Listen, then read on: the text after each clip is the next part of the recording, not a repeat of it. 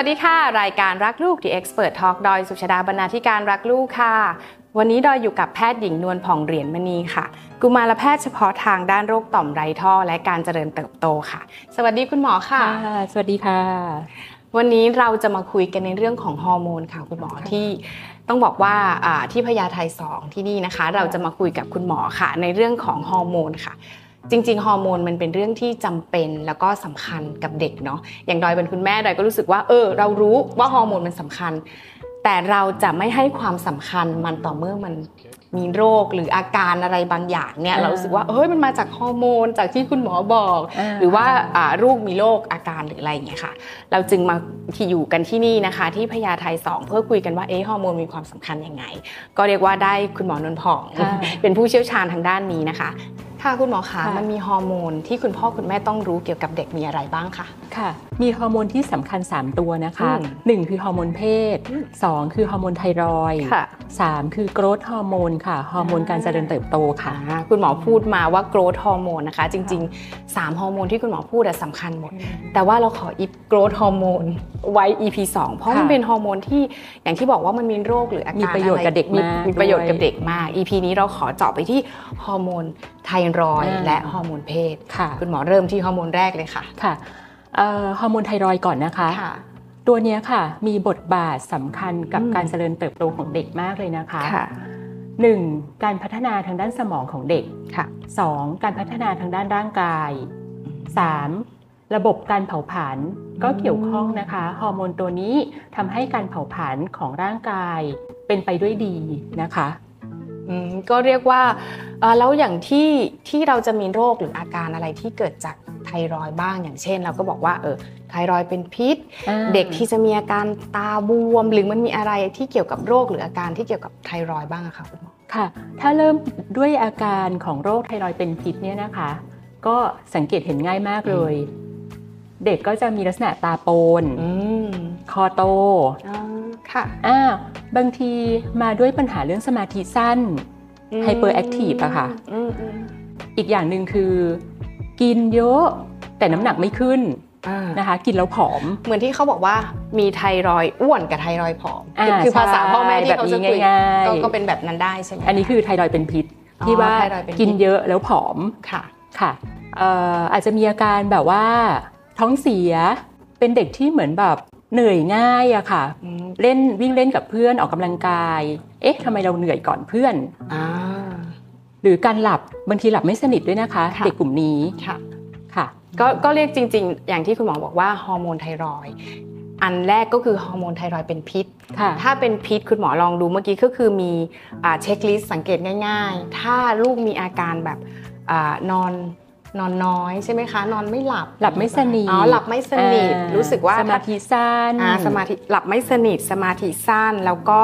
เหนื่อยง่ายเหนื่อยง่ายอ่ใจสั่นใจสั่น กินจุ แต่น้ำหนักไม่ขึ้นอ๋อ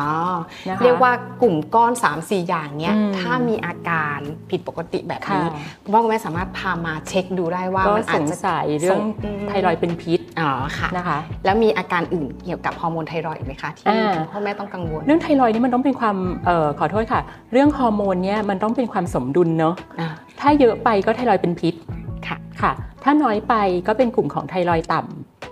อาการจะตรงกันข้ามกันเลยค่ะค่ะเป็นยังไงบ้างกลุ่มเนี้ยค่ะ กินเยอะแต่อ้วน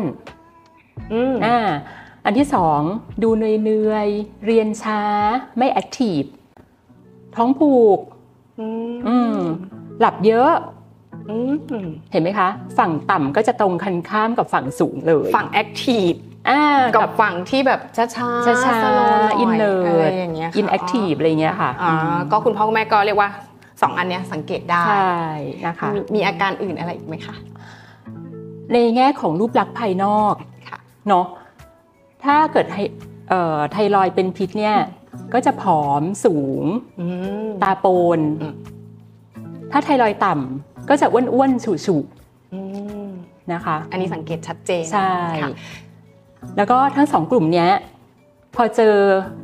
เอ๊ะทำไมลูกเราคอโตจัง หรือที่เขาเรียกว่าคอพอกอ่าก็จะเจอได้นะคะ ทั้งสองกลุ่มค่ะ จะจะโตแบบไหนคะ โตแบบคอไหพอกหรือว่าหรือว่าโตทั้งอันหรือมีก้อนลักษณะเป็นไงคะคุณหมอค่ะคำถามนี้ดี เพราะว่าไทรอยด์เนี่ยมันเป็นอืมต่อมอ่าที่อยู่ใต้ผิวหนังนี้นิดเดียวเองค่ะตรงนี้เออ เป็นลักษณะลูกผีเสื้อ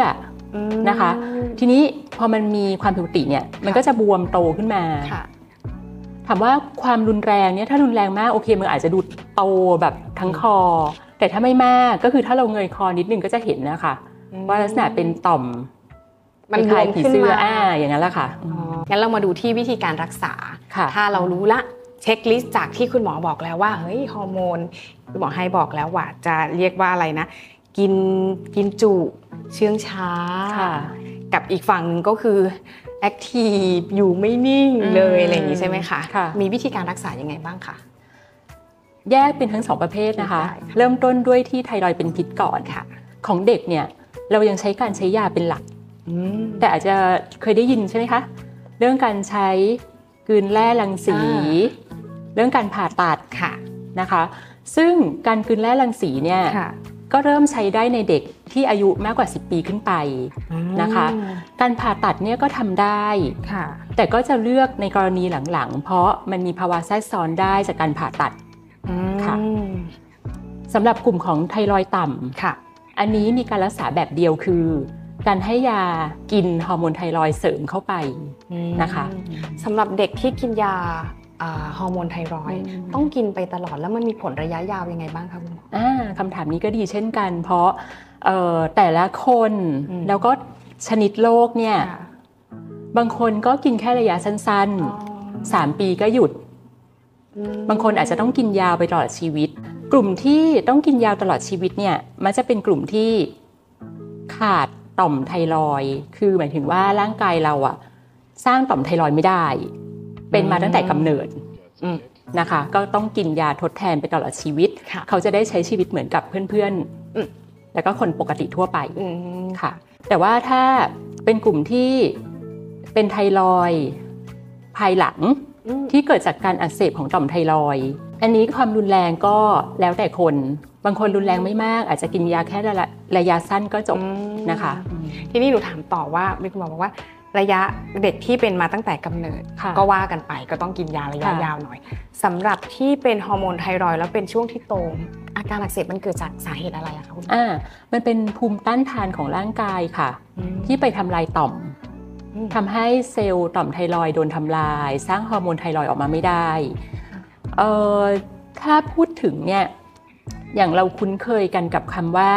ภูมิต้านทานทำร้ายเซลล์ของร่างกาย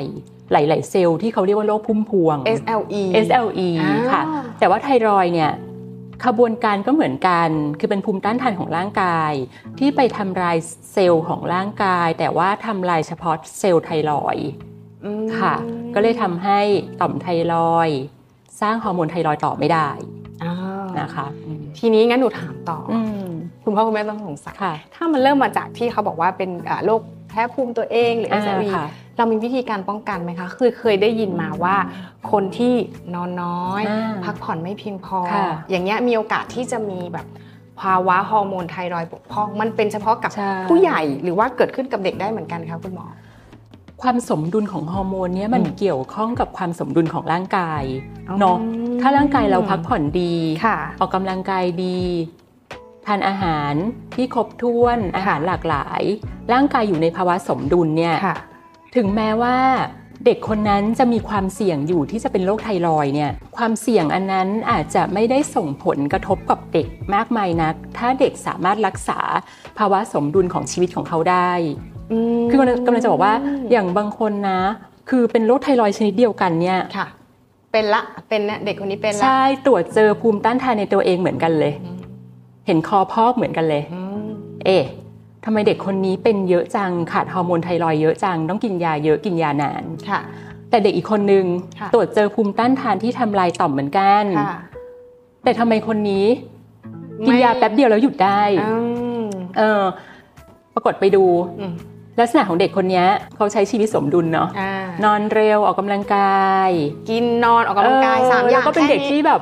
อารมณ์เหมือนดีพื้นพื้นฐานอารมณ์คุณแอ่าพื้นฐานอารมณ์แบบ เฮฮาไม่มีอะไรไม่มีความกังวล อันนี้มันก็เป็นประเด็นหนึ่งอยู่ที่นะคุณคะพ่อคุณแม่นะคะ ก็คงมีหลายปัจจัยอืมนะคะ มันก็เลย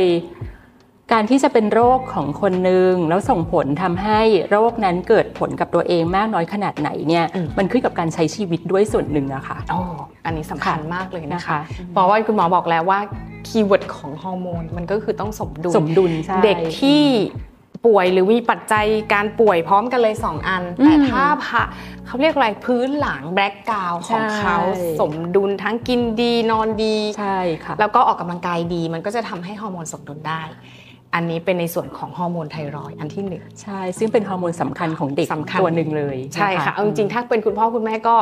อย่างที่บอกว่าไม่กังวลหรอกในเรื่องของฮอร์โมน ถ้าเกิดมันไม่มีโรคหรืออาการค่ะเอ่อขอเสริมและแตะนิดนึงของฮอร์โมนไทรอยด์นะคะค่ะเอ่อ ภาวะที่ขาดฮอร์โมนไทรอยด์ตั้งแต่กำเนิด อันนี้สำคัญมากนะคะอืมจนกระทรวงสาธารณาสุขของเราเนี่ยเอ่อมีนโยบายคัดกรองทารกแรกเกิดทุกคนอืมนะคะ ว่ามีการขาดฮอร์โมนตัวนี้ไหมค่ะดังนั้นจะเห็นว่าลูกเราพอเกิดมาถูกต้องสองวันแรกโดนเช็คจะมีก่อนโดนเจาะส้นเท้าไปตรวจอ่าระดับไทรอยด์ฮอร์โมนนะคะค่ะเพราะว่าถ้าเกิดมีการขาดเนี่ย แล้วเราเสริมฮอร์โมนให้ค่ะภายใน 2 สัปดาห์แรกของชีวิตอืมอ่าสมองเด็กอะ่ะก็ได้รับฮอร์โมนไทรอยด์พัฒนาไปได้ปกติเหมือนเด็กที่เขามีฮอร์โมนไทรอยด์ปกติ ทีนี้คุณหมอขาอันเนี้ยเรารู้คุณพ่อค่ะคุณแม่ที่รู้ แล้วถ้าเกิดเขาไม่ได้รู้อ่ามัมันจะกระทบยังไงกับเด็กอ่าคะนั่นสิคือถ้าสมองเราเนี่ยอืมพัฒนามากมายเลยค่ะ ตั้งแต่แรกเกิดจนถึงใช่3ปีแรกค่ะถ้าเกิดไม่ได้รับฮอร์โมนไทรอยด์ ในภาวะที่เราขาดเนี่ยอืมก็จะเป็นโรคเอ๋ออืมอ่าพูดคำนี้ทุกคนรู้จักกันอยู่แล้วเป็นโรคที่เด็กพัฒนาการช้าค่ะสติปัญญาอ่อนค่ะ การเติบโตก็ช้าตัวเตี้ยแล้วก็อ้วนฉุกอืมนะคะอืมก็คือมันจะเรียกว่าถ้าเด็กที่ ได้รับการดูแลอืมก็จะดีขึ้นสมดุลได้เติบโตได้ใช่ได้รับยาเลยอย่างเหมาะสม แต่ว่าถ้าเกิดคุณพ่อคุณแม่ลืมหรือไม่ใส่ใจหรือคิดหรือยังไม่ทราบเรื่องนี้ใช่ในระยะค่ะยาวที่เด็กเขาควรจะมีพัฒนาการทางด้านสมองที่จเจริญเติบโตไปตามวัยเขาก็จะไม่เป็นไม่เป็นไปตามวัยถูกเพราะต้จองริง ๆ มันเริ่มจริง ๆ การเจริญเติบโตแล้วก็สมองเนาะสองอย่างสำคัญมากมันอยู่ที่ฮอร์โมนไทรอยด์ใช่ทีนี้เรามาอีกฮอร์โมนหนึ่งค่ะที่คุณหมอบอกไว้ก็คือฮอร์โมนเพศค่ะค่ะคุณหมออธิบายให้เราฟังหน่อยว่าฮอร์โมนเพศมันคือแบ่งแยกเพศหญิงเพศชายเราอย่างนี้หรือเปล่าคะอืมใช่ คือเรารู้จักกันอยู่แล้วเนาะฮอร์โมนเอสโตรเจนอ่าทำให้เกิดลักษณะเพศหญิงค่ะฮอร์โมนเทสโทสเตอโรนทำให้เกิดลักษณะของเพศชายค่ะแต่ตอนเนี้ยเรื่องฮอร์โมนตัวนี้ปัจจุบันที่เจอเยอะๆนะคะอืมมันมาเร็วก่อนกำหนดอ่าอ่ามาเร็วมาเยอะก่อนเวลาที่ควรจะเป็นค่ะเลยทำให้เกิดภาวะที่เรียกว่า เป็นหนุ่มสาวก่อนวัยอ๋อมันนะคะเกี่ยวข้องกันเอออือืมค่ะ ตรงเนี้ยมันก็กระทบกับเด็กค่ะว่าตอนแรกเนี่ยโตดีโตเร็วสูงกว่าเพื่อนอืมดูดีจังอืมแต่ว่าปรากฏกระดูกเนี่ยโตไปมากแล้วอีกไม่นานกระดูกปิดทำให้ตอนหลังเนี่ยค่ะ ความค่ะสูงเนี่ยเราหยุดก่อนเพื่อนทำให้ตัวเตี้ยกว่าเพื่อน ตัวเตี้ยกว่าที่ควรจะเป็นตามพันธุกรรมค่ะนะคะ แล้วก็ พอเราโตเร็ว เป็นสาวเร็ว แต่ใจเรายังเป็นเด็กอย่างเงี้ยค่ะอืมมันก็ทำให้เกิดกระทบต่อภาวะแวดล้อมทางสังคมแล้วก็จิตใจเด็กอืมนะคะ ในแง่ของเรื่องอารมณ์อาจจะมีอารมณ์หงุดหงิดทั้งที่ตัวเองยังเด็กอาจจะคุมอารมณ์ได้ไม่ดีนักเหมือนพัฒนาการไม่ร่างกายมันไม่ไปกับพัฒนาการทางด้านอารมณ์อารมณ์มันโตไม่ของวัสัมยพันธ์กันใช่ไหมใช่ค่ะอืมแล้วก็อย่างที่เราทราบคือเอ่อสิ่งแวดล้อมค่ะที่จะมีผลในแง่ของเรื่องเออ ความปลอดภัย การละเมิดทางเพศนะคะ ซึ่งอันนี้ก็สำคัญ ทีนี้อย่างเรื่องฮอร์โมนเพศที่คุณหมอบอกว่ามันมาก่อนวัยสาเหตุที่มันมาก่อนอะทำไมสมัยนี้เยอะประเด็นนี้จังมันเยอะจังอะคะคุณหมอมจริง โดยเฉพาะช่วงโควิดที่ผ่านมา 3 ปีเนี้ยค่ะอืมมีความชัดเจนขึ้นว่าเด็กเป็นสาวเร็วขึ้นอืมอ่าก็เกิดจากความสมดุลกันนั่นเองอีกค่ะ คือคือคือการที่มีฮอร์โมนเร็วเนี่ยนะคะมันค่ะจะมีเอ่อจากสองปัจจัยแหละค่ะหนึ่งคือ สมบูรณ์มากไปอ่าเอออันที่สองคือไม่สมดุล สมบูรณ์มากสมบูรณ์มากไปและไม่สมดุลใช่เห็นไหมเรื่องฮอร์โมนมันจะวนอยู่กับคำเนี้ยคำสสมมดุดุลลไม่สมดุลค่ะเออสมบูรณ์มากไปเนี่ยคือเจริญอาหาร กินดีอยู่ดี ไม่สมดุลคือกินแต่ไม่ออกกำลังกายอ่าอ่ามันก็เกิดเกิดการเป็นการสะสมพลังงานอืมแต่เปลี่ยนเป็นไขมัน ไขมันก็เป็นต้นทุน ต้นตอของการสร้างฮอร์โมนต่ออ่าก็เลยทำให้ฮอร์โมนเพศตัวเนี้ยมาเร็วนะคะ ส่วนใหญ่จะเป็นจากอย่างนี้ค่ะ แต่ส่วนน้อยอีกประมาณ 20%ในผู้หญิงหรือ 50%ในผู้ชายเนี่ยค่ะก็อาจจะต้องระวังเรื่องโรคอืม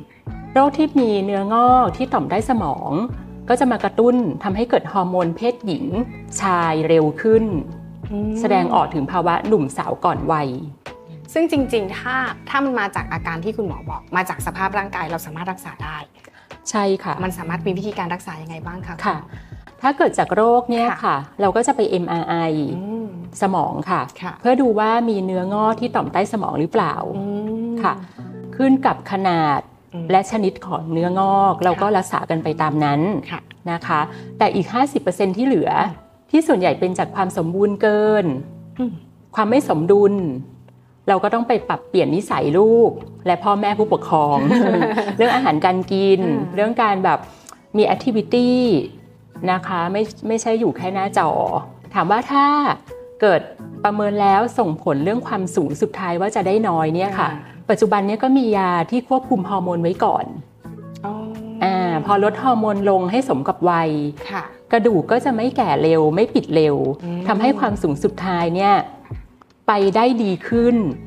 นะคะ ตามศักยภาพของเด็กคนนั้นอ่าค่ะ การดูความสูงน้ำหนักตั้งแต่เด็กอะมีประโยชน์มากค่ะดังนั้น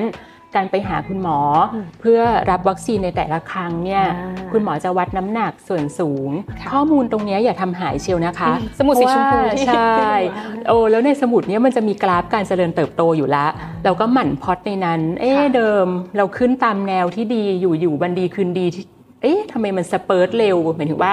อัตราความสูงเนี่ยปี๊ดเร็วจังอะไรอย่างนี้เท่าไหร่มันปีนะคะคุณหมอ คือส่วนใหญ่จะอยู่ประมาณช่วงอายุ 10 ปีในเด็กผู้หญิงค่ะแล้วก็อายุประมาณ 13 ในเด็กผู้ชาย ถ้ามันปี๊ดเร็วก่อนหน้านี้อะค่ะ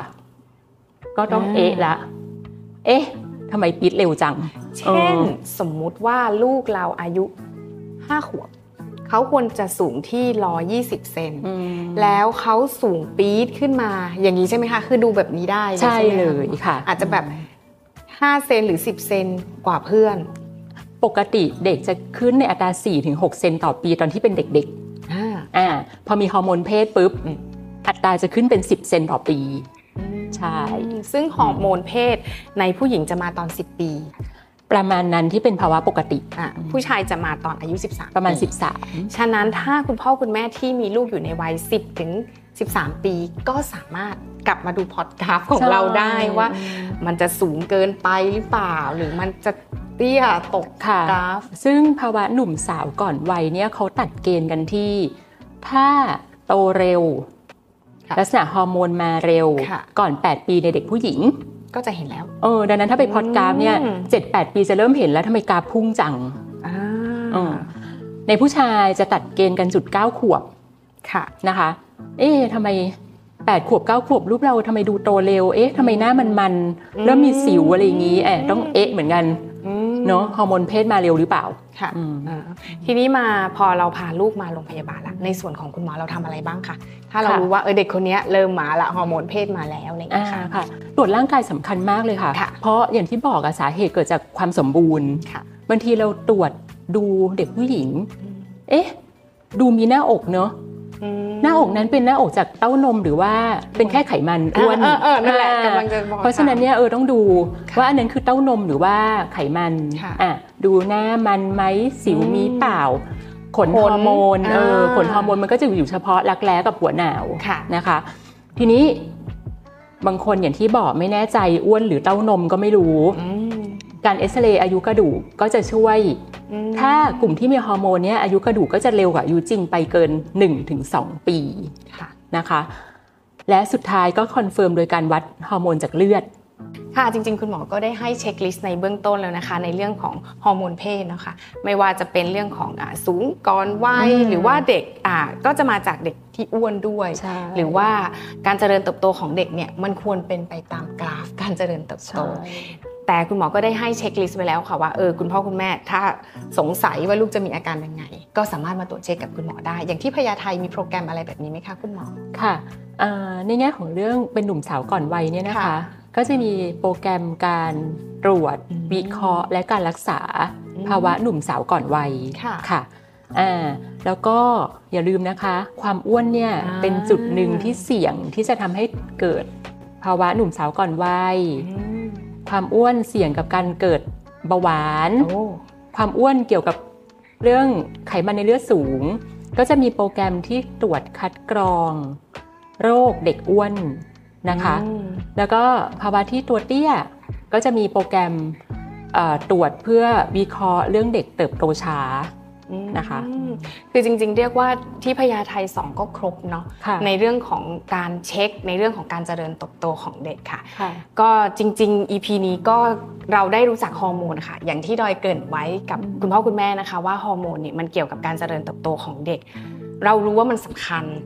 แต่เราจะไม่รู้จนเมื่อลูกเรามีอาการเกิดปัญหาอืมอืมเกิดปัญหาหรือมีอาการผิดปกติ ซึ่งถ้าฟังตั้งแต่ต้นคุณหมอได้ให้ว่ามีฮอร์โมนสำคัญอยู่ 3 ฮอร์โมนค่ะก็คือ growth hormone เดี๋ยวเราเก็บไว้ใน EP ถัดไป เพราะว่ามันเป็นฮอร์โมนที่ให้ความสำคัญนิดนึงใช่นะคะอ่า ใน EP นี้เราพูดถึงฮอร์โมนเพศ ที่คุณหมอพูดในช่วงท้ายเมื่อกี้ว่าเออเราต้องให้ความสำคัญ อย่างเดียวเลยถ้าคุณพ่อคุณแม่จำยังจำไม่ได้ก็คือเช็คกราฟการเจริญเติบโตของเด็กฮอร์โมนเพศหญิง เพศชาย ถ้ากราฟพุ่งขึ้นไป หรือว่าตกต่ำเตี้ยลงมาเกินเพื่อนก็สามารถต้องเช็คคุณหมอก่อนได้ค่ะ แล้วอีกอันหนึ่งก็คือเป็นฮอร์โมน ไทรอยด์ใช่ค่ะมันอยู่ตรงที่คอออืมสังเกตได้ง่ายต่อมๆถ้าไทรอยด์ต่อมไทรอยด์ใช่ไหมคะ ก็คือถ้ามันบวมขึ้นมาค่ะหรือว่าลูกรู้สึกเอ๊ะกินเท่าไหร่ก็ไม่อ้วน นอนไม่ค่อยดี นอนไม่ค่อยหลับอ่าอาการเหล่านี้ค่ะ มันเป็นอาการเบื้องต้นของอาที่เราบอกว่าฮอร์โมนมันมีอาการไม่ผิดไม่ไม่ปกติใช่ใช่ไหมค่ะคะคุณหมอก็บอกไว้แล้วเลยค่ะว่าฮอร์โมนก็คือมันต้องสมดุลอ่าฮอร์โมนก็คืออะไรนะคะ ไม่สมบูรณ์มากเกินไป และต้องสมดุลใช่ อันนี้คือในแง่ของเรื่องการป้องกันอืมภาวะเป็นสาวก่อนวัยหนุ่มสาวก่อนวัยที่เกิดจากฮอร์โมนเพศมาเร็วก่อนวัยอะค่ะอ่าเราก็ป้องกันได้จากที่ ให้ทุกอย่างพอดีพอดีอ่านะคะค่ะอืมก็คือการรักษาสมดุลของฮอร์โมนนั่นเองง่าย ๆ เลย กินให้ดี นอนให้หลับแล้วก็ออกกำลังกายอย่างให้เพียงพอพเหอมาะใช่ค่ะค่ะ ก็เรียกว่า EP นี้ครบถ้วนนะคะ แต่เรายังอยู่กับคุณหมอนวลผ่องอีกหนึ่ง EP อ่าพูดกันในเรื่องของโกรทฮอร์โมนค่ะสำหรับ EP นี้ก็ต้องขอขอบคุณคุณหมอมากนะคะค่ะสวัสดีค่ะ อย่าลืมติดตามรักลูกพอดแคสต์ได้ที่ช่องทางของรักลูกนะคะ YouTube Facebook ค่ะและนอกจากนี้เรายังมี Spotify และ Apple Podcast ค่ะ อย่าลืมกด Subscribe และกระดิ่ง เพื่อไม่ให้พลาดคอนเทนต์ดีๆจากเรานะคะ แล้วพบกันค่ะ